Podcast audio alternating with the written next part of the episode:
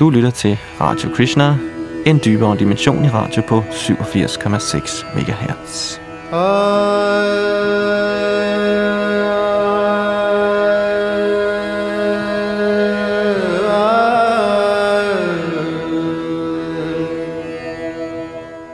Du er velkommen til tredje del af Shanti Devi, en historie om reinkarnation. Denne livshistorie om en Krishna-hengiven kvinde i 30'ernes stille i Indien, siges at være en af de eneste af slagsen, som helt videnskabeligt beviser et reinkarnationsforløb. Vores oplæser hedder Jano Das. God fornøjelse.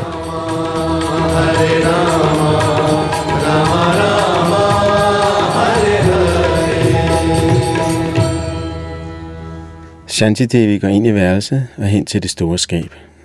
Du bruger det i hvert fald ikke til noget. Det skab bryder jeg mig ikke om. Her stod min seng tidligere. Ja, det er rigtigt, siger Kedarnath. Hendes seng stod der. Shantidevi betragter Kedarnath, og der er en ømhed i hendes blik. Ingen anklage. Alligevel er det som om, der finder et opgør sted mellem de to ægte folk, der nu træffes igen. I det skab havde jeg en hel del tøj, siger Shantidevi. Det stod tidligere nedenunder. Eksisterer mit tøj nu? Bag Kedarnath står hans hustru. Han sender hende et spørgende blik. Hun ryster på hovedet. Nej, de kan naturligvis ikke eksistere efter så lang tid, siger Shanti Devi. Men mine smykker, mine choris, ja, de findes selvfølgelig endnu, siger Kedarnath. Han kommer med skrinet og låser det op. Shanti Devis barnehænder griber i perlekæder, armbånd og ankelringen. Hun tager en fin perlekæde med en rubin, som hun hænger over panden og fastgør rundt om hovedet. Det er min chant, siger hun. Den har du givet mig, Kedarnath. Er den ikke smuk? Hun går hen til spejlet, men da hun ser sit eget spejlbillede, viger hun tilbage. Hun begynder at lede i skrinet igen. Det der, det er mit. Det er ikke mit. Den ring gav dig mig, da vi blev gift. De ringe er hendes. Hun vender sig mod Kedarnaths hustru, der trækker sin sari op for ansigtet og begynder at græde. Hun skynder sig ud af værelset. Hun kan ikke holde det ud længere. Undskyld, siger Shanti Devi. Blev hun ked af det? Det var ikke meningen. Jeg ved det ikke, mumler Kedarnath. Man må ikke begære for meget. Jeg begærer ingenting, siger Shanti Devi. Her, her er mine choris, som jeg fik af Mahadev. En afspejling af fordoms glæde for hendes øjne til at stråle. Hun sætter ankelringene om sine ben og tager nogle dansetrin. Guldet og sølvet klirer. Ved det næste trin glider ankelringene af. Hendes ankler er alt for små til en voksen kvindes smykker. Vil du have dem? spørger Kedarnath. Vil du have dem tilbage? Nej, svarer hun. Lad os gå nu. De forlader værelset. Alle er tavse. Stemningen er vemodig efter alt det, man har været vidne til. Der ligger min hvide sari, siger Shanti Devi i forbifarten. Jeg kan kende den. Hun peger på et bord, hvor der ligger en bunke vasketøj. Hun ler. Det er ikke nogen barnlig latter. Er der mere, I vil vide, inden vi går til templet? Vi er overbevisende, siger Tata Chan Mathur. Jeg taler for alle, når jeg siger, at vi er overbevisende. Brønden, udbryder Nikiram Sharma. Du har talt så meget om en brønd, hvor du plejer at sidde og pusse dine sølvkar. Det er ikke for at være mistroisk, jeg spørger, men jeg er nysgerrig. Jeg skal vise jer brønden, svarer Shanti Devi. De kommer ud på den store gårdsplads. Der findes det skab med sølvkar og andre kostbarheder, som det sig hører og bør i et velstående hjem. Pladsen er belagt med sten. Shanti Devi ser sig søgende omkring. De hellige tavler er borte, konstaterer hun. Men hvor er brønden, spørger Nikiram Sharma. Jeg kan ikke se det mindste spor af den. Brønden ligger derhen, siger Shanti Devi. Hun peger hen mod et hjørne af gårdspladsen, men ingen kan se nogen brønd der.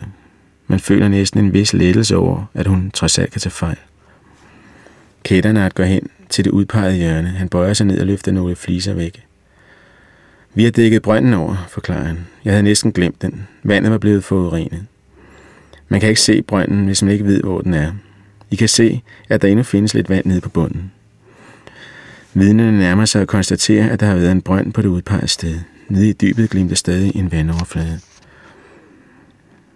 Vi går tilbage til mit værelse, siger Shanti Devi. Jeg skal vise jer, hvor jeg gemte de penge, som jeg ville ofre for min søn. Hun går op ad trappen, og Kedarnath åbner på ny ind til værelset. Vidnerne spekulerer på, hvad hun mener, for her findes ikke det mindste gemmested. Shanti Devi går hen til et hjørne i værelset og sparker med foden på et gulvbræt. kan hjælpe mig med planken. Det viser sig, at planken sidder helt løst. Da Ketternat får den op, afsløres et gemmested i hulrummet mellem etagerne. Det er ganske dybt. Shanti Devi stikker armen ned i hullet, og den forsvinder op til skulderen. Mine penge er borte. Jeg ved, der lå 150 rupees. Men det eneste, hun får med op, er nogle lærkugler, som hun holder i hånden. Hvor min mine penge, Ketternat? spørger hun. Braminen vender sig bort og undgår hendes blik. Jeg har brugt dem. Hvorfor skulle de ligge dernede? Det var meningsløst at lade dem ligge. Hvad brugte du dem til, Ketternat? Til begravelsen, svarer han lavmældt. Du sagde jo tidligere, at du glemte at ofre dem. Du sagde, at det hastede med min begravelse. Du påstod, ja, jeg ved det godt. Jeg brød mit løfte til Lugti Davi. Det piner mig forfærdeligt. Den modne mand og den lille pige med det mærkelige voksne ansigt betragter hinanden i tavshed. Vidnerne får en følelse af, at de nu er inde på et område, der ligger uden for rammerne af en undersøgelse som denne. Vi må være tilfredse med det, vi har fået at vide, siger Nikidam Sharma højtidligt. I alle disse vidners nærvær spørger jeg dem, Kedarnath Chaubi, Hvad mener de om denne pige, der har berettet sine erindringer for os? I dette barn ser jeg min afdøde hustru Lugti Devi, svarer Kedarnath. Hun var den bedste af alle mennesker, trofast i alle sine pligter. Alle er dybt grebne. Shanti Devi kaster et sidste blik på det hjem, der engang var hendes.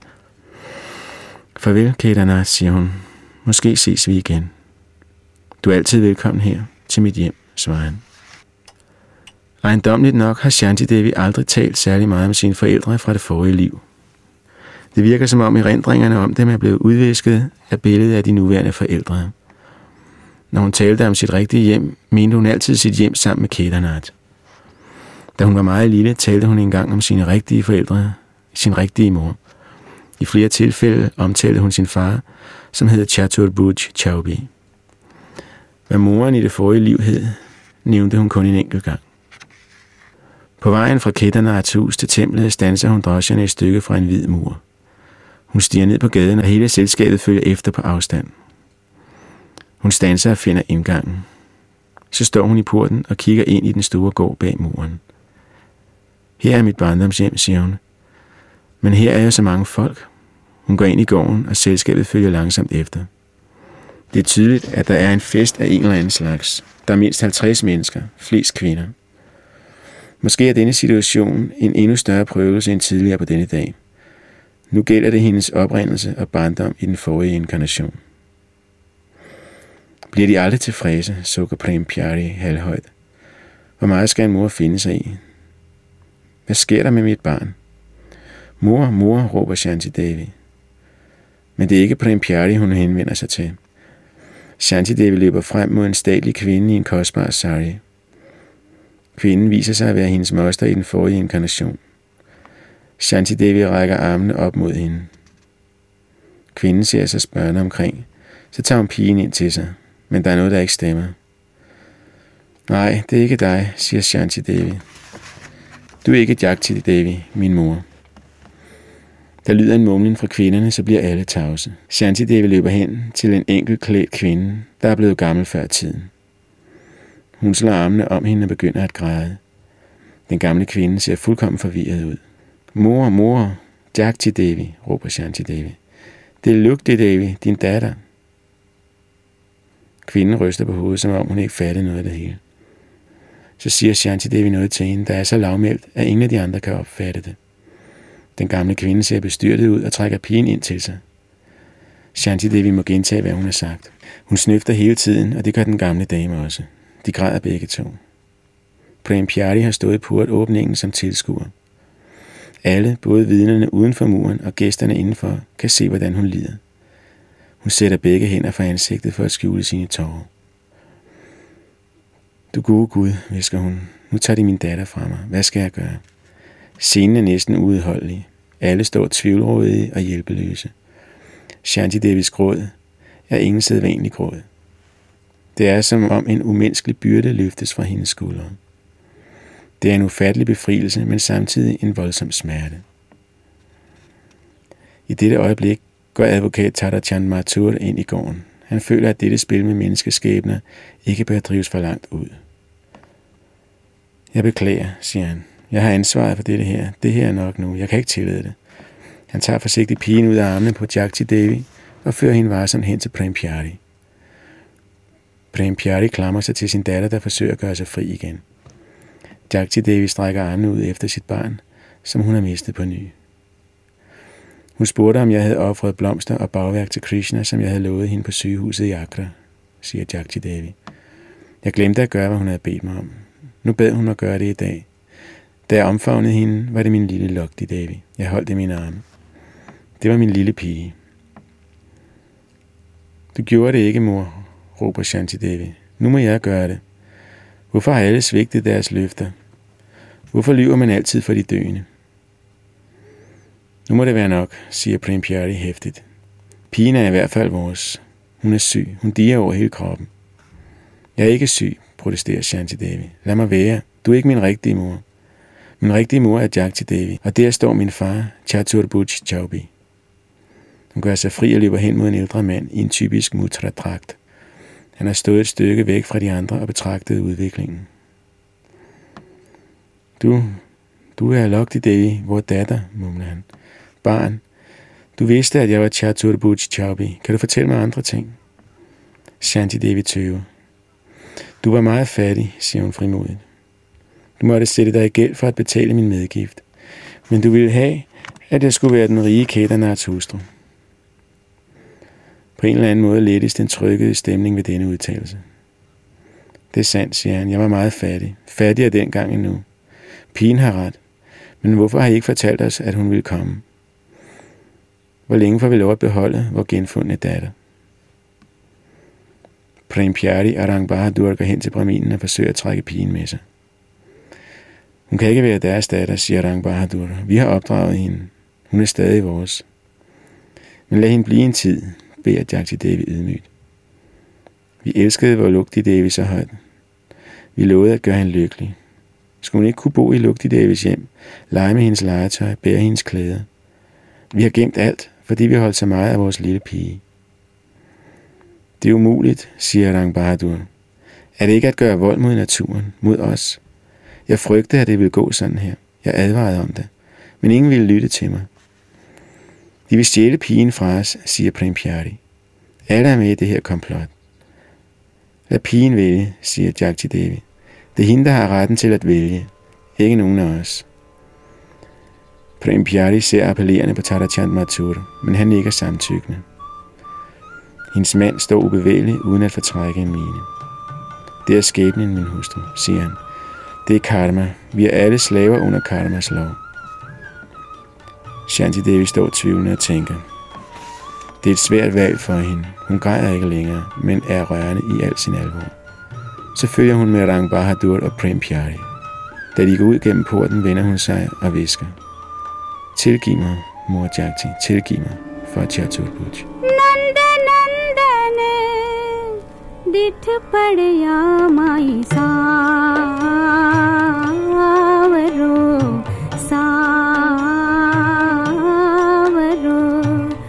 Nanda Nandane, dit padya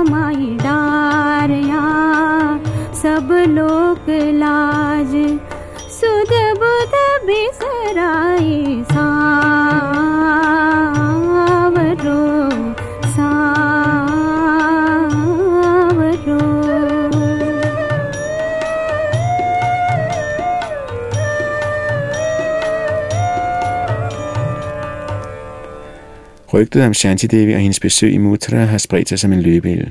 Hele Mutra er på benene. Folk strømmer til fra alle retninger. De følger efter drosjerne. Alle forsøger at komme så nær på hende som muligt. Luften vibrerer af råb og spørgsmål. Da Shanti Devi vender sig om, ser hun, hvordan gaden er fuld af folk, som opmærksomt følger hendes mindste bevægelse. Hun er vant til trængsel fra Delhi, så hun tager sig ikke af det. Trængslen tiltager. Drosjerne kan knap nok komme frem. Det er som et triumftog, og det er muligt, at Shanti Devi også opfatter det på den måde. Hun smiler og ser sig omkring til alle sider. Hendes barneansigt stråler uimodståeligt. Folk råber jublende. Lokti Devi, du er tilbage blandt os. Hun rejser sig op i vognen og hilser tilskuerne med hænderne på brystet og bøjet hovedet. For hovedmængden høres råb og skrig. Man nærmer sig Dwarkadish-templet. De vældige bronzedøre er lige blevet åbnet. Pigen løber op ad trappen. Præster i orangefarvede kjortler betragter hende. Måske er de forbavsede over hendes iver. Shanti Devi falder på knæ i døråbningen og bøjer sit hoved mod gulvet. Bag hende nærmer selskabet sig langsomt. Hele tempelgården fyldes af folk. O Dvarakadisha Hari, råber pigen. O Dvarakadish, tag imod mig. Jeg er Lugti Devi, som er vendt tilbage. Inde i templets halvmørke bevæger den fuldendte figur af den dansende Krishna i guld og sølv sig. Han danser virkelig. Det er ingen illusion. Gudbilledet af Dvarakadisha er et teknisk mesterværk. Pigen går nærmere på bare fødder, indtil hun står foran ham og møder hans blik. Krishna, Krishna, visker Shanti Devi. Hjælp mig, som du altid har gjort. Bagefter går Shanti Devi ned foran Vishran Ghat mod Yamuna, den hellige flod. Folkemængden viger til side, da hun nærmer sig. Jubelråbene er forstummet og afløst af en højtidlig stemning. Menneskemængden står stille og ser barnet gå værdigt ned mod floden. De ser hende blive besmykket med blomster af præsten. Nede ved Yamuna tager Shanti Devi blomsterkransen af og lægger dem forsigtigt i vandet. Hun drikker af vandet og vil bade i floden. Men Tadachan Matur forhindrer hende i det. Kære barn, det kan vi ikke nå. Folk har bedt os om at samles på en åben plads og fortælle, hvad der er hent. Vil du lade dem se dig? Vil du måske selv sige noget? Ja, svarer Shanti Devi. De forlader nu floden. Drosjerne kører dem til en skolegård i nærheden, hvor man i al hast har opsat en improviseret scene. Det er en stor skolegård. Mennesker i tusindvis er samlet her, og der kommer hele tiden nye til. Tadachan Mathur og Ram Sharma fortæller udførligt, hvad der er sket, og de øvrige medlemmer af undersøgelseskommissionen bekræfter det sagte. Til sidst bliver det også Shanti Davis tur til at tale. Hun er værdig og alvorlig. Hun afslutter sin korte tale med at sige, Jeg er glad for at have levet her. Nu har jeg til hensigt at fortsætte mit nye liv i Delhi. Det er nu sent om aftenen. Shanti Devi er meget træt af den meget sindsbevægelse og de mange oplevelser. Chand Matur må afvise en gruppe folk fra Mutra, der ønsker, at de alle sammen skal blive i det mindste til næste dag. I toget på vejen hjem siger Shanti Devi blot nogle få ord, inden hun falder i søvn. Når jeg bliver stor, flytter jeg til Mutra. Da undersøgelseskommissionen kommer tilbage til Delhi, bliver der skrevet rapport om oplevelserne under besøget i Mutra.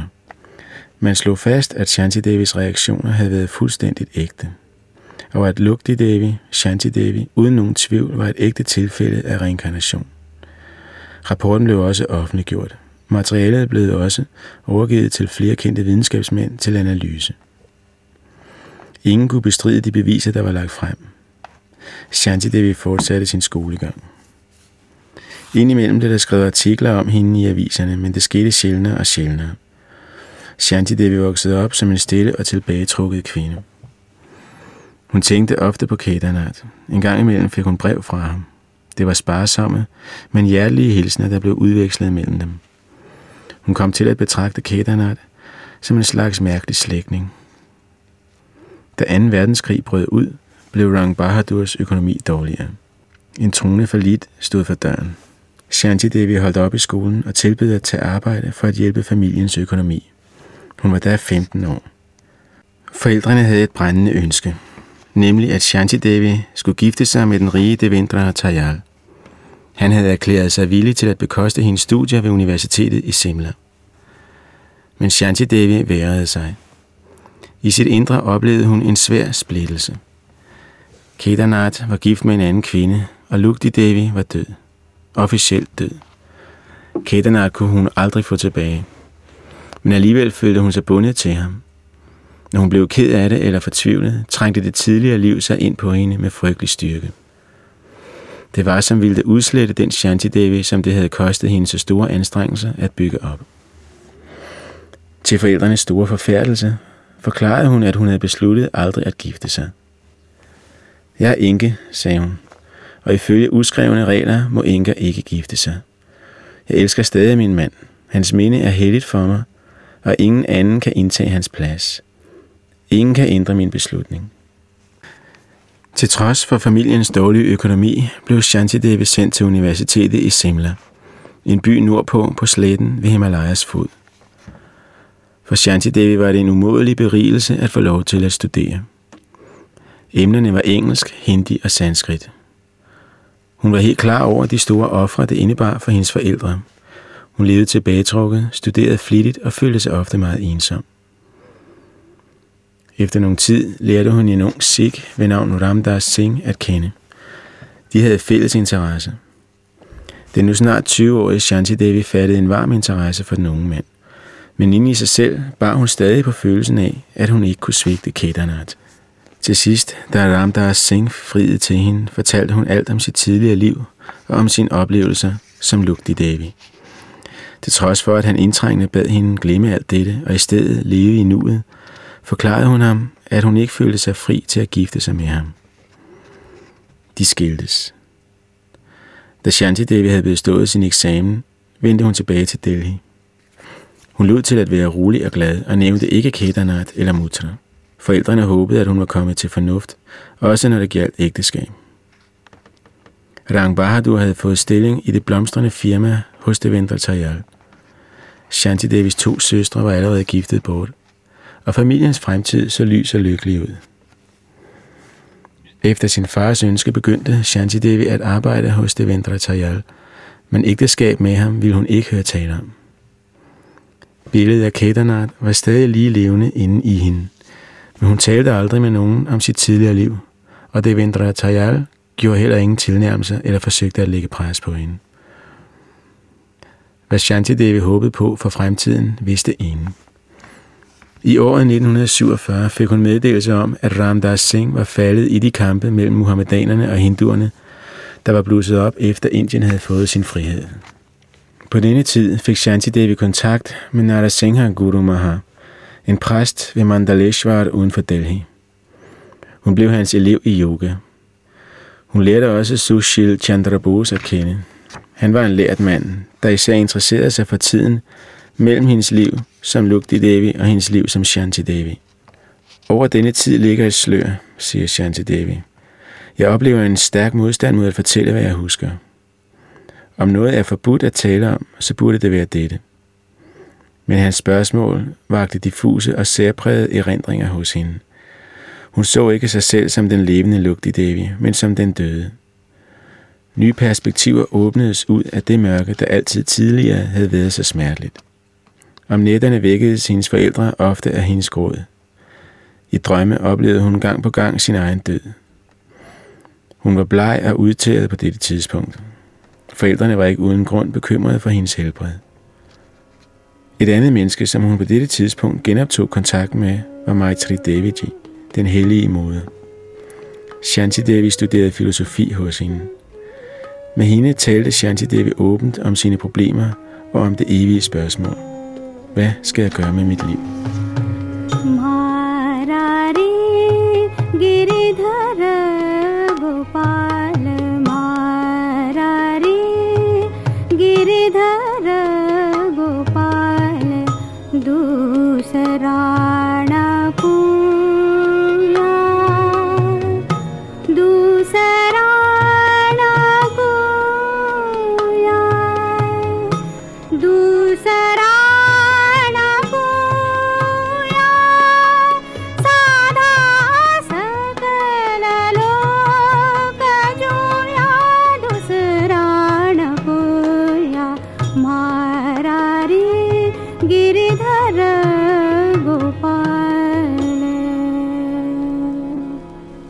ophørte hun med sit kontorjob på papirfabrikken, for helt at kunne hellige sig undervisningen. Hun drømte om at bygge en skole. Sammen med forældrene og sin bror købte hun et stykke jord uden for Delhi til dette formål. Det var på dette tidspunkt, at jeg kom til at høre om den genfødte indiske pige Shanti Devi. Jeg havde længe haft en speciel interesse for Indien, og havde i flere år studeret indisk åndsliv. Jeg studerede Shanti Devi med en kendt inder, som boede i Stockholm på denne tid. Professor Shyam Sundar Goswami, som mente, at der fandtes adskillige lignende tilfælde. Men det var ikke muligt at bevise noget. Jeg forskede på biblioteket, men fandt ingen oplysninger om Shanti Devi. Den indiske ambassade oplyste, at man troede, en kendt advokat i Delhi, Tata Chand Mathur, havde haft med sagen at gøre. Efter nogle tid rejste jeg til England, hvor jeg blandt andre talte med en indisk yogi, som kunne fremkomme med en hel del oplysninger. Efterhånden havde jeg indsamlet tilstrækkeligt materiale for at kunne rejse til Indien. Så snart jeg var kommet frem, opsøgte jeg advokaten Tata Chand Mathur. Han virkede overordentligt troværdig. Han arbejdede ved højesteret og var en højt anset borger i Indien. Han fortalte, at medlemmerne i den oprindelige undersøgelseskommission var splittet for alle vinde, men at han kunne give mig alle fakta. En af de ting, som jeg straks spurgte ham om, var, om han var overbevist om, at pigen ikke kunne have været udsat for en eller anden hypnotisk påvirkning. Advokaten smilede lidt af det. Det er en ting, som vi kan lade være uden for enhver diskussion, sagde han. Pigen var kun fire år, da hun begyndte at sige ting, som ikke havde noget som helst at gøre med hendes sædvanlige tilværelse. Hun var fuldstændig under opsyn af sine forældre. Ingen havde mulighed for at hypnotisere hende. Inden jeg forlod advokatens kontor, fik jeg overdraget alle aktstykker vedrørende Shanti Devi. Jo mere jeg læste, jo mere overvist blev jeg om, at det, der var sket i Delhi og Mutra, var noget af det mest mærkværdige, som var sket på jorden i nyere tid. Episode føjes til episode, en helhed voksede frem. Alle Shanti Davis udtalelser og handlinger kan forklares psykologisk. Der findes ingen selvmodsigelser. Ingen kan vel være så naiv, at de tror på en sammensværgelse mellem Shanti Devi, hendes forældre, nogle af Delhis mest ansete borgere og Indiens leder, selve Mahatma Gandhi. Hvad skulle formålet være med en sådan sammensværgelse? Rigdom og ære er jo ikke noget, Shanti Devi har vundet ved dette, og det er heller ikke tilfældet for andre. Sandsynligvis kunne hun have levet, om ikke i overflod, så i velstand, som midtpunkt i en ny religiøs sekt. Men det er ikke sket. Kun få personer i Vesten havde i virkeligheden hørt tale om Shanti Devi på dette tidspunkt. Det var nærmest ved en tilfældighed, at jeg selv kom på sporet af hende. Tidlig næste dag går jeg i selskab med advokat Tata Chan Maturs to sønner til Shanti Davis hjem. Som vi har set, havde de unge mænd jo kendt Shanti Davis, siden de var børn. Jeg blev ført ind i et rum, hvor jeg blev præsenteret for Shanti Davis forældre. Faderen er gråhåret og aristokratisk. Han taler udmærket engelsk, men hans hustru er kun i stand til at sige nogle få ord. Hun virker ældre end sin mand, er mørkere i lyden og mere tilbageholdende. Vi begynder at tale om Shanti Devi. Jeg spørger, om der kunne være en mulighed for, at nogen i familien eller i bekendtskabskredsen kunne have fortalt hende om Mutra, da hun var helt lille, eller måske en person, hun havde truffet på gaden. Absolut ikke, siger Rang Bahadur med eftertryk. Vi lader aldrig børnene gå uden opsyn her i Indien. Så vidt vi ved, har hun aldrig haft kontakt med nogen fra Mutra, før hun blev ført sammen med Kedarnath og de andre. Hun var så godt som stum, indtil hun var fire år. Så begyndte hun at tale om sit forrige liv. Vi forsøgte at ignorere hende. Hvordan bærer man sig ad med at forklare en fireårig, at hendes forældre ikke er hendes forældre, og at hendes hjem ikke er hendes hjem? At hun bor i en fremmed by, som hun aldrig har hørt tale om? Hvordan bærer man sig af med at få hende til at tale en dialekt, som man ikke selv kender? Hvordan overbeviser man en fireårig om, at hun er gift og har en søn? Det er umuligt at gennemføre et sådan bedrageri. Shanti Davis bror, Viresh Narayan, som arbejder i det indiske luftfartsselskab, kommer hjem. Og kort tid efter står Shanti Davis selv i døråbningen. Hun gør et enkelt, charmerende og piget indtryk, selvom hun er en moden kvinde. Under samtalen, som følger, fortæller Shanti Devi om sine liv, roligt og savligt. Jeg husker det, der skete i mit tidligere liv. Jeg husker min barndom i Delhi, og jeg husker min barndom i Mutra. Den første tid af min barndom i Delhi var den sværeste, for der havde jeg ikke rigtig opfattet, at jeg var et barn og boede i Delhi. Jeg troede, jeg var i Mutra, og man måtte hele tiden overbevise mig om, at jeg var i Delhi. Til sidst lærte jeg det. Jeg lærte, at jeg var et barn og ikke en voksen kvinde. Jeg lærte, at jeg havde andre forældre, og at jeg måtte rette mig efter de nye forhold. Med årene gik det lettere. Det var en slags tilpasning. Men hele tiden havde jeg et dobbelt sæt erindringer. Var dine erindringsbilleder færdige lige fra begyndelsen? Det er vel altid sådan, at man husker det ene efter det andet. Man tvivler, var det nu sådan? Og pludselig har man et klart billede. Så kommer der nye associationer. Man husker mere og mere. Indimellem er man absolut sikker lige fra begyndelsen. Samtidig bliver man det først senere. Kommer du stadig i tanker om nye detaljer? Det sker, selvom det er sjældent. Måtte du lede efter erindringsbillederne, anstrenge dig. Jeg vidste jo ikke, hvad det ville sige at huske, fordi jeg var så lille. Det var så levende.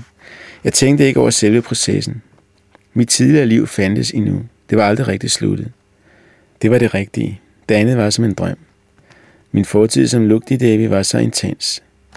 Da den ikke stemte med virkeligheden omkring mig, blev det meget svært.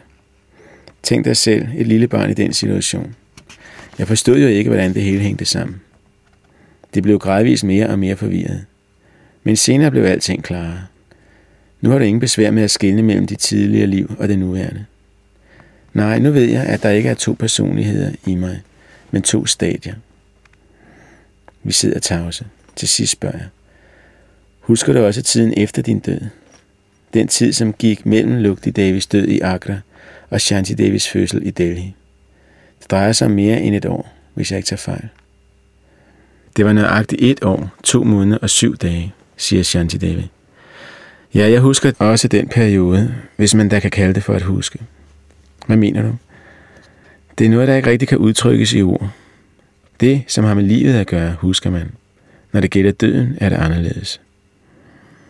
Dine erfaringer byggede der ikke på sansindtryk i almindelig forstand. Nej, de ophørte, da jeg døde. Men man dør ikke så hurtigt, som folk i almindelighed tror. Nu kan jeg ikke følge med. Er et menneske ikke virkelig død, når hun af lægerne bliver erklæret fysisk død? Nej, men jeg vil ikke tale om den periode. Det er ikke rigtigt. Inden vi skilles, spørger jeg, om hun vil rejse med mig til Mutra, så jeg sammen med hende kan genopleve noget af hendes tidligere liv. Træffe Kedarnath, lugte Davids søn, Navnita Lal, samt hendes forældre fra den forrige inkarnation. Forældrene er døde, siger hun. Sidst jeg var i Mutra, besluttede jeg aldrig mere at rejse derhen. Jeg har lagt et liv der bag mig, et liv, som jeg mistede. Men hvis du vil, skal jeg gøre dig selskab. Matuta, Indernes Bethlehem, ligger 150-200 km syd for Delhi, og byen er en vigtig valgfartsby. Toget kører langsomt ind på Muthuras jernbanestation. Vi er i den hellige by, Krishnas by, Shanti Devi Mathuras Mathura.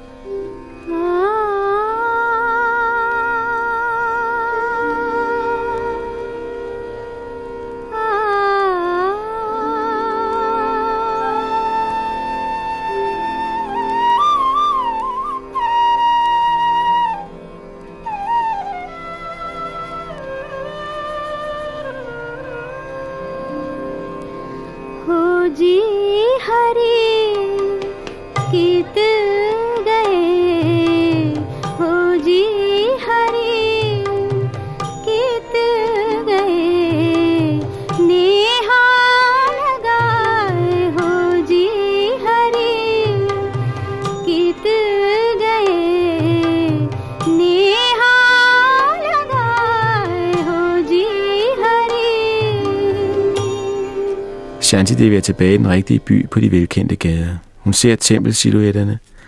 Det er drømmens mutra. Holiportens klokketårn hæver sig som et pejlemærke nu som før. Da vi er kommet til Mathura, tager vi først ind til Kedernats butik. Der bliver vi modtaget af Navnita Lal, Lugti Devis søn. Det er en nydelig ung mand med et klædeligt lille overskæg, der kommer frem og hilser høfligt på sin mor. Han byder os indenfor og præsenterer os for sin søn, Shanti Davis, såkaldte barnebarn. Shanti Devi taler helt ubesværet med sin søn, fuldstændig som om hun havde været hans rigtige mor. Måske er Navnita Lal noget mindre respektfuld imod hende, end han burde være efter indiske begreber. Men der er jo faktisk to jævnaldrende, der mødes.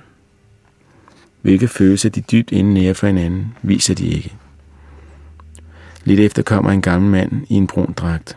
Det er Shanti Davis Jet, Kedarnaths storebror. Da han forlader os efter en stund, kommer Kedarnath selv. Han er en værdig bramin klædt i sort. Selvom han må være omkring 60 år, ser han overraskende ungdomlig ud. Det er min mand fra det forrige liv, præsenterer Shanti Devi ham. Hendes stolthed er umiskendelig. Hun betragter Ketanat Chaubi med strålende øjne. Man kan heller ikke undgå at se glansen i Ketanats. Jeg får en ejendommelig fornemmelse af, at ingen af dem opfatter den anden som rigtig virkelig. I Shanti Devis øjne er Ketarnath stadig en ung mand, og for Ketarnath er Shanti Devi stadig hans elskede afdøde hustru. To mennesker, som mødes igen efter lang tids skilsmisse. De taler lavmældt sammen på hindi. Du kommer ikke ofte her, Shanti Devi, siger han. Du svarer heller ikke på mine breve. Han ler lidt genert og betragter Shanti Devi som for tårer i øjnene. Nej, græd nu ikke igen, siger han. Vi har begge grædt tilstrækkeligt. Vort karma er tungt at bære. Vil du ikke gerne have, Shanti Devi, at vi kører hjem, hjem til mit og Lugti Devis hus? Shanti Devi samtykker. Huset er malet hvidt med flet ornamenter over vinduer og døre. Indvendigt er det lettere forfaldet. Vi drikker stærk krydret te, og Kedarnath fortæller, hvad der er sket. Bagefter bliver vi vist rundt i huset. Kedarnath præsenterer sin kone for os, en kvinde i flammende rød sari. Vi møder også hans svigerdatter, Navni Talals hustru. Hun ser ud til helst at ville flygte fra det hele. Hun betragter Shanti Devi som sin svigermor, og det er ikke passende at sidde ved siden af sin svigermor, siger Ketanat forklarende. Til sidst går vi igennem en snæver korridor og kommer ud på den før omtalte gårdsplads, hvor Lugti Devi plejer at sidde og pusse sine sølvkar, mens hun ventede på sin ægtemands hjemkomst. Jeg kom også til at se det nedlagte brønd, som blev et af de afgørende beviser for, at Shanti Devis historie var sand. Da vi skal forlade Mutra, blev vi fuldt til stationen af Kedarnath, Navni Talal og nogle andre slægtninge fra Shanti Devis fortid. Toget er forsinket, og vi bliver siddende i ventesalen i lang tid. Kedarnath og Shanti Devi gør ingen hemmelighed af, at de er grebne af dette møde. Kedarnath er dybt rørt, og hans øjne er fyldt med tårer. Hans hånd søger Shanti Hvem ved, om vi mødes igen, siger Kedarnath med et suk. Tiden går hurtigt, og jeg begynder at blive gammel. Det er vores tragedie, at vi aldrig kan få vores lykke tilbage. Vil du måske ønske, at Shanti Devi bliver her hos dig, spørger jeg. Er det dit hemmelige ønske? Hvem har ret til at udtale sådan et ønske, siger Kedarnath. Jeg er gift med en anden kvinde. Shanti Devi er ung og ugift. Jeg svigtede Lugti Devi og brød mit løfte. Jeg mente, at jeg handlede klogt og fornuftigt. Men jeg har grublet meget over det og indset, at jeg handlede meget ufornuftigt. Alt ville have været anderledes nu, hvis jeg ikke havde brudt mit løfte. Han brød det løfte, han gav mig på mit dødsleje, siger Shanti Devi. Dengang lovede han mig ikke at gifte sig igen med nogen anden kvinde. Han svor en højtidlig ed. Det var frivilligt fra hans side. Jeg krævede det ikke. Da jeg brød mit løfte, tænkte jeg, at jeg var en mand i min bedste alder, siger Ketanat. Hvordan skulle jeg kunne vide, at lugte det, vi ville komme tilbage? Hun lovede mig ganske vist. Hvad lovede hun? Hun lovede mig, at vi skulle ses igen. Hun lovede mig det i Krishnas navn. Men hvordan kunne jeg vide, at noget sådan kunne ske? Jeg har angret det så bittert. Men hvad kan jeg gøre? Jeg har bedt hende tilgive mig, og jeg beder om det endnu en gang. Jeg tilgiver dig, siger Shanti Devi. Deres forhold er virkelig et af de mest ejendomlige, man kan tænke sig. To mennesker så tæt forbundne og samtidig så langt fra hinanden. Så forenet af kærlighed og fælles minder, og alligevel så adskilte af verdens og tidens kløft. Jeg nærer den varmeste og inderligste kærlighed til Lugti Devi. Hun var lige så smuk og hengiven, som hun var god og ærlig.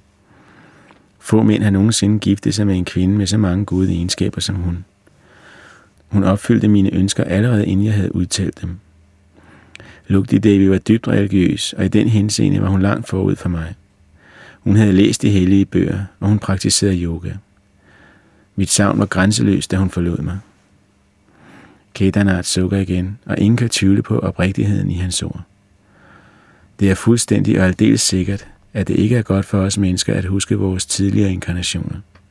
Hvilken angst og hvilke konflikter bliver vi ikke forskånet for, fordi vi beskyttes af glemselens barmhjertige slør. Shantidevi er kommet til at betale en høj pris. Det samme har Kedarnath og mange andre i hendes omgivelser. Toget kommer ind på stationen, og vi tager afsked med hinanden. Shantidevi vinker til Kedarnath, der står tilbage på perronen, ensom og trist. Da han går, ser han sammensunken og træt ud. Shantidevi følger ham med blikket. Han er blevet gammel, visker hun. Tårne triller langsomt ned over hendes kinder, mens hun står ved vinduet og ser Mutra forsvinde i aftentårn. I de følgende uger ses Shanti Devi og jeg hver dag. Hun lader mig også møde sine to lærere i filosofi, Narasingha Guru Maha og Maitri Deviji. Du er så erfaren, du har oplevet så meget. Underviser du også selv, spørger jeg. Jeg har altid ønsket at blive lærer, men jeg er ikke nået så langt endnu, svarer Shanti Devi. Men jeg har fået nøglen til nogle hemmeligheder. Maitri Devijis vej er bhakti, bøndens og inderlighedens vej. Det var Lugti Devis også, og det er også min. Denne store hemmelighed lærte Lugti Devi af den store mester Yogi Ram. Det var den, der førte hende gennem dødsoplevelsen. Hvordan gjorde hun, spurgte jeg. Eller rettere sagt, hvordan gjorde du? Jeg ved ikke, om jeg kan fortælle om det endnu, svarer Shanti Devi. Jeg må først spørge den hellige mor. Hvis hun siger, at jeg må fortælle det, så gør jeg det. Det er den største af alle hemmeligheder. Den, der frelser os, når vi dør. Jeg vil gerne have, at vi rejser sammen til den by, hvor du døde, som Lugti Devi, siger jeg. Jeg vil se Lady Lials sygehus. Shanti Devi smiler et vemodigt smil. Jeg var ikke død, da min krop førtes fra Agra. Jeg døde først i Mutra, inden man brændte kroppen og strøede asken ud på den hellige flod. Jeg magter ikke at tale om det. Tanken gør mig så beklemt. Du må, insisterer jeg. Blandt os i den kristne del af verden tror en del mennesker på ånder og spøgelser. Andre tror, at kroppen formuler og bliver til støv, for er der efter millioner af år igen at vækkes til live på dommedag. Mange tror, at der overhovedet ikke findes noget liv eller nogen bevidsthed efter døden, og at døden er den definitive, endegyldige afslutning. En del tror på himmeriget, nogle tror på dødsriget, andre på helvede. Mange vil helst slippe for at tænke på det i det hele taget. Gør det bedste med det ene liv, du har, siger de, mens de haster videre, for at få så meget som muligt ud af tilværelsen. De våger ikke at tænke. Paradiset findes inde i os, siger Shanti Devi. Når et menneske udvikles, får det også en højere kundskab, en bedre forståelse for det guddommelige. Krishna er guddommens person, som jeg slutter mig til. Det er frelseren gennem pligt, bøn og tro. Krishna nås gennem bøn. Du burde rejse udenlands og lade andre mennesker møde dig, siger jeg. Hvorfor ikke også gifte dig og få børn og familie? Forstår du ikke, at det kan jeg ikke gøre? Jeg kan ikke gifte mig, så længe Kedarnath endnu lever. At han ikke kunne holde det løfte, han gav mig på mit dødsleje, er hans sag. Det klandrer jeg ham ikke for. Men jeg har taget min beslutning. Måske træffer du en eller anden. Kærligheden ændrer alt. Måske kan den befri dig for fortidens byrder. Jeg har ikke truffet nogen, svarer Shanti Devi. Jeg tror, at det er bedre at elske alle, end kun at elske en eneste.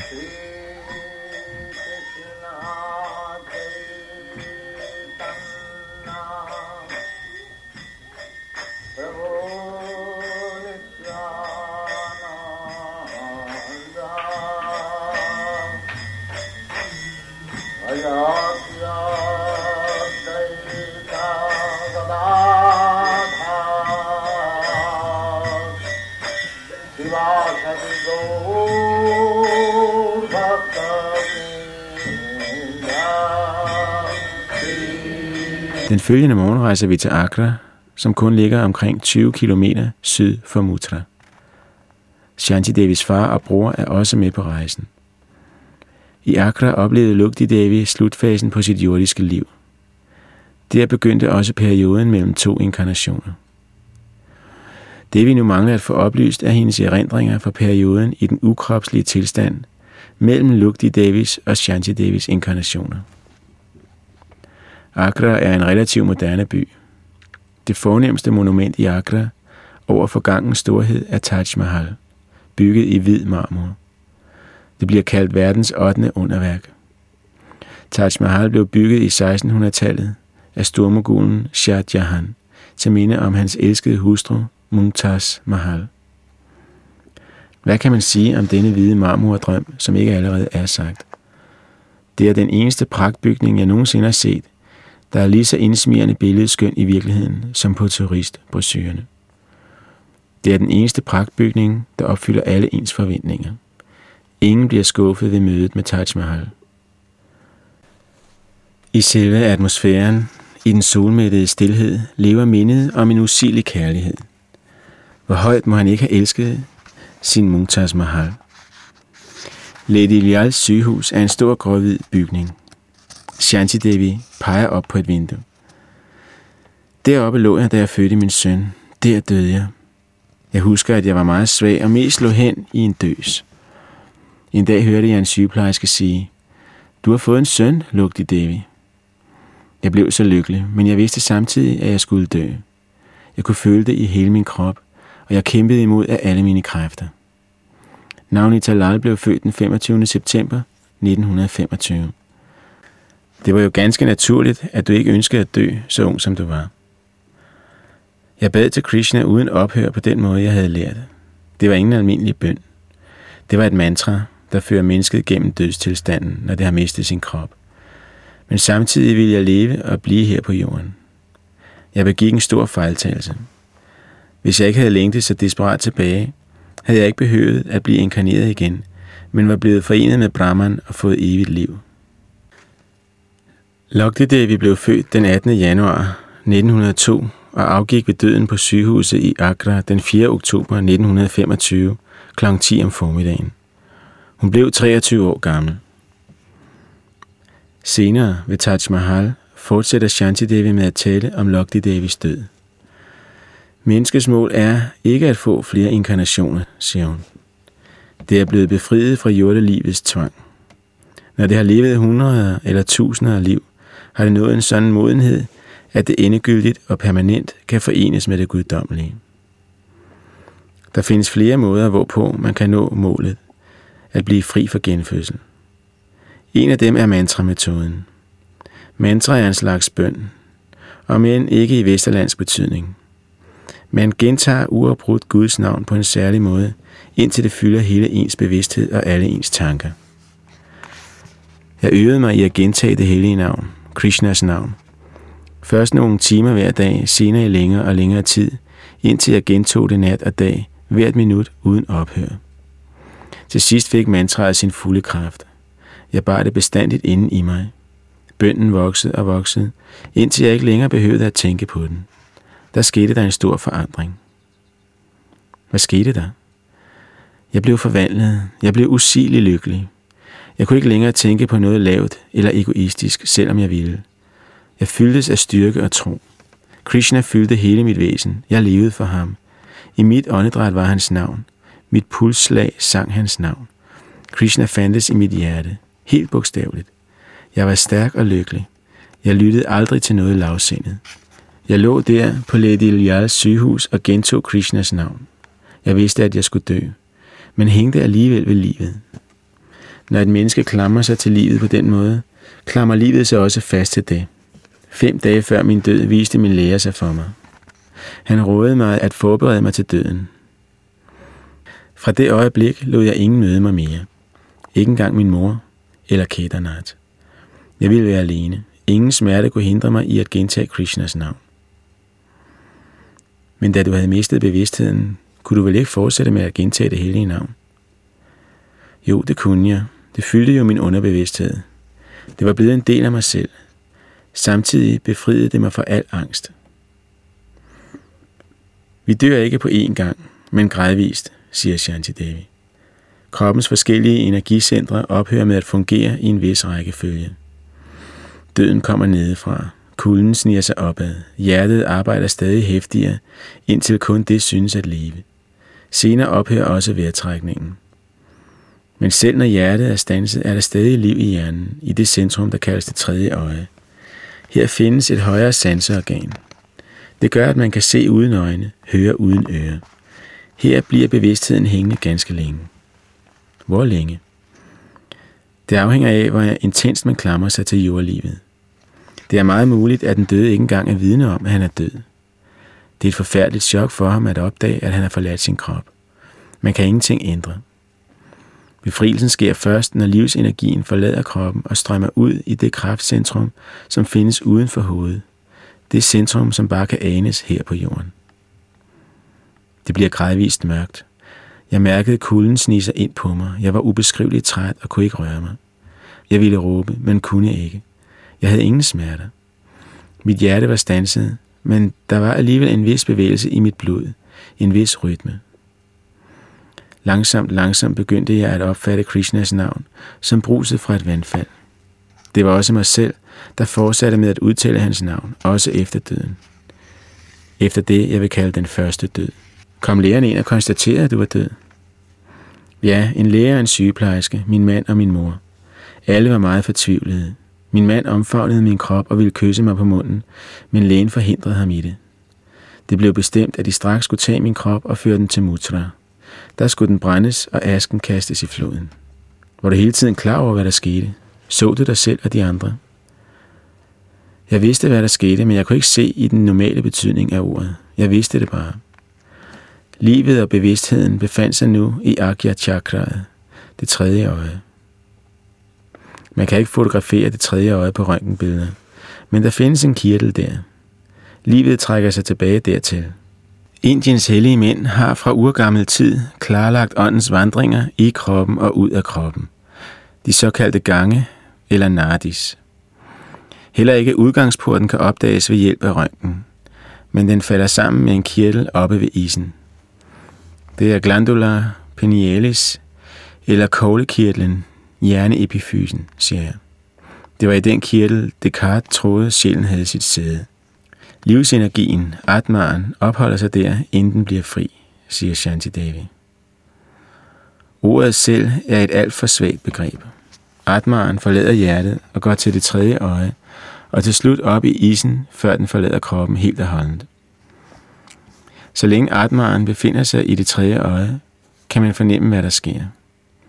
Jeg befandt mig stadig i min krop, men kunne alligevel på en eller anden måde se den udefra. Men jeg havde ingen opfattelse af tid og rum.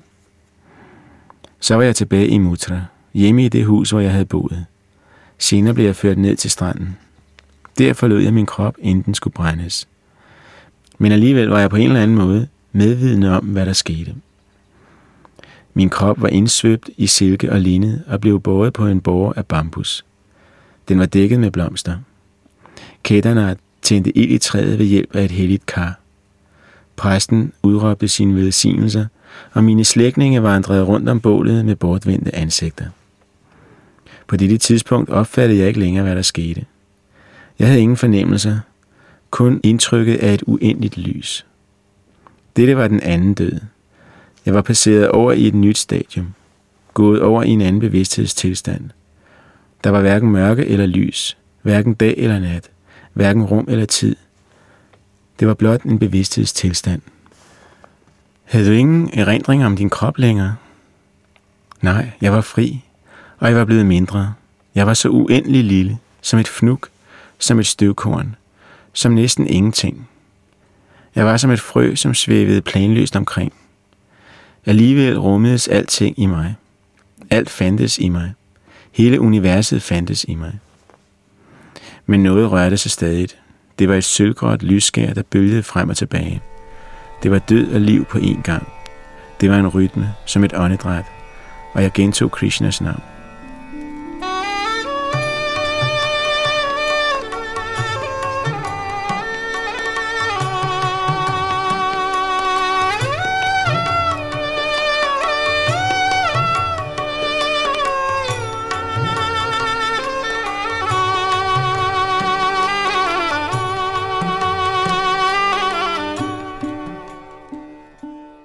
Var alle mine inkarnationer i et eneste lille bitte frø. Der var så mange mennesker, der skulle renses for deres skyld, og jeg var et af dem. De repræsenterede alle religioner og raser. Der var ingen forskel. Var det det sted, man kalder dødsriget? Det var intet sted. Alt fandtes inde i mig. Min længsel, min tro, min kærlighed, min redsel. Alt fandtes på forskellige planer inde i mig. Jeg ville opad, blive bedre, komme højere, og jeg fik hjælp. Jeg så Krishna, som jeg havde set ham tidligere. Lige så vidunderlig, lige så tilgivende. Nej, endnu større, endnu mere tilgivende. Kunne du kende nogen der? Nogen, som var døde? Der var så mange ansigter, så mange skabninger. Jeg synes, jeg kendte dem. Havde du nogen fornemmelse af, at du befandt dig ude i rummet? Der var ingen sol, ingen måne, ingen jord, blot dette milde sølvskær, og det pulserede hele tiden i svage bølger. Lysvæsener forsvandt, og nye kom frem. Vi var linket sammen med en slags fine stråler. Hvis vi mennesker bare vidste, hvor tæt vi hører sammen, ville vi aldrig være i stand til at gøre hinanden ondt. Vi er alle slægtninge i karma. Vores skæbner er vævet sammen gennem karma. Efter døden indser vi sammenhænge, som vi ikke fattede eller forsømte i livet. Der var højere og lavere væsener, eller hvad vi nu kan kalde dem. Der var flere planer. Men jeg synes, at alt strålede ud fra et fælles centrum, som var urørligt og uforanderligt. En central sol, som jeg ikke kunne se, men blot på en måde fornemme. Havde du noget begreb om, hvor længe du befandt dig i denne bevidsthedstilstand? Der eksisterede hverken tid eller rum. Jeg svævede, men så kom jeg til at hænge fast på et eller andet, blev presset ind i et eller andet.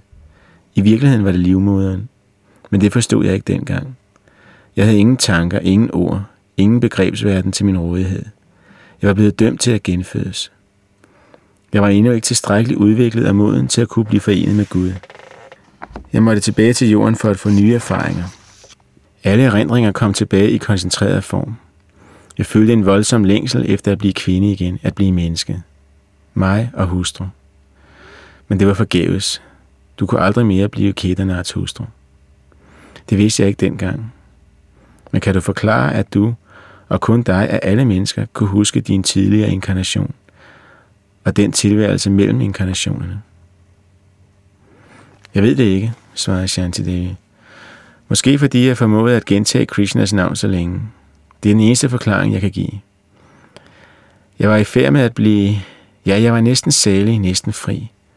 Du havde lært en af metoderne til at opnå en varig forbindelse med det guddommelige. Men du klarede det ikke. Du blev tvunget til at genfødes. Jeg gjorde en fejl, svarede Shanti Devi. Jeg ville alt for gerne tilbage til jorden. Hvilken kraft var det, der tvang dig tilbage? Det var længselen efter min søn, og længselen efter Kedarnath. Måske var længselen efter min søn stærkest. Jeg længtes bare og elskede. Men det er alligevel rigtigt at elske. Du elskede Kedarnath højere, end du elskede Krishna. Alle mine erindringer fra mit liv på jorden vendte tilbage. Jeg så Kedarnath. Jeg så mig selv som brud. Jeg hørte hans stemme. Jeg huskede det gule hus. Alt kom tilbage til mig, som det havde været på jorden. Jeg ville være Kedarnaths hustru igen. Erindringer om oplevelser på jorden kastede sig over mig. Det var, som om jeg i inkarnation efter inkarnation havde mødt en mand, der mindede om Kedarnath. Som om jeg uophørligt havde elsket Kedarnath, og han skulle rykkes væk fra mig. Men også, at jeg havde nået ind til ham. At jeg ægtede ham mere og mere for hver gang. Han blev jo også min mand. Du mener, at det samme grundmotiv, det samme grundtema altid kommer tilbage i vores inkarnationer. Den, man elsker, kommer man tilbage til. Det, man hader, kan man ikke flygte fra. Lykke såvel som ulykke kommer tilbage til os. Ja, det er min opfattelse. Vi får mulighederne serveret gang på gang. Senere beror det på, hvor godt vi har udviklet os. Om vi har lært af erfaringerne og er blevet bedre mennesker. Hvis vi er blevet forædlede, bliver også mulighederne rigere. Men hvis du ikke havde vidst, at du havde været Lakti Devi, men blot var blevet født og havde levet et, et normalt liv som Shanti Devi, så var du måske blevet gift med en mand, der lignede Kedarnath, uden at forstå den hemmelige grund. Du ville bare have fundet ham. Her er måske forklaringen på sjælenes sympati, på kærlighed ved første øjekast. Døden kan hverken skille dem, som elsker, eller dem, som hader. Had eksisterer egentlig ikke, siger Shanti Devi. Had er snarere en brist i kærligheden, et tomrum, som må fyldes ud. Den bedste måde at hjælpe andre på er ved at elske. Du elskede Kedarnath, du elskede din søn, så handlede du jo rigtigt. Min kærlighed var egoistisk, den begærede, den krævede. Det var en tørst og en sult efter Kedarnath. Det var et krav på min søn, et krav på mine kære. Begær på et lavere egoistisk plan. Det bedste bevis på, at man elsker nogen, er, at man kan give slip på ham eller hende, uden at føle bitterhed. Ellers er det jo bare egoisme. Jeg elskede mig selv, også da jeg var død, og derfor måtte jeg opleve dødens tredje stadium, genfødslen. Hvis jeg havde koncentreret mig om Krishna og fortsat med at gentage hans navn, der havde min bevidsthed ikke haft plads til et begær efter andet end det gode, det høje, det hellige. Så ville der hele tiden kun have lyttet min stemme, min egen stemme, ud fra min egen underbevidsthed, hvor jeg gentog Krishnas navn. Men nu trængte mange andre stemmer frem fra mit fortidige liv. Stemmer, jeg havde elsket, stemmer, jeg higede efter at høre igen. Derfor hørte jeg ikke længere Krishnas navn. Dengang skete det. Vi sidder tavse, jeg tænker på det mærkelige, Shanti Devi har sagt. Hendes beretning om oplevelserne i dødsperioden kan naturligvis ikke på nogen måde bevises. Den er helt subjektiv. Der findes ingen vidner. Det, som er sket efter Shanti Davis fødsel, er derimod objektivt og har kun bevises. Alle hendes udtalelser har vist sig at være sande. Hvorfor skulle så ikke hendes erindringsbilleder fra perioden mellem inkarnationerne være lige så sande, lige så troværdige, lige så ægte? Døm selv.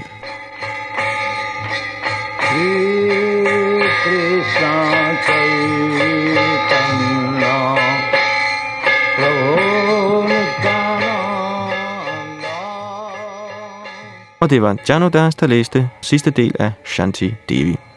Tak for nu. Hare Krishna og på genhør. Bravo.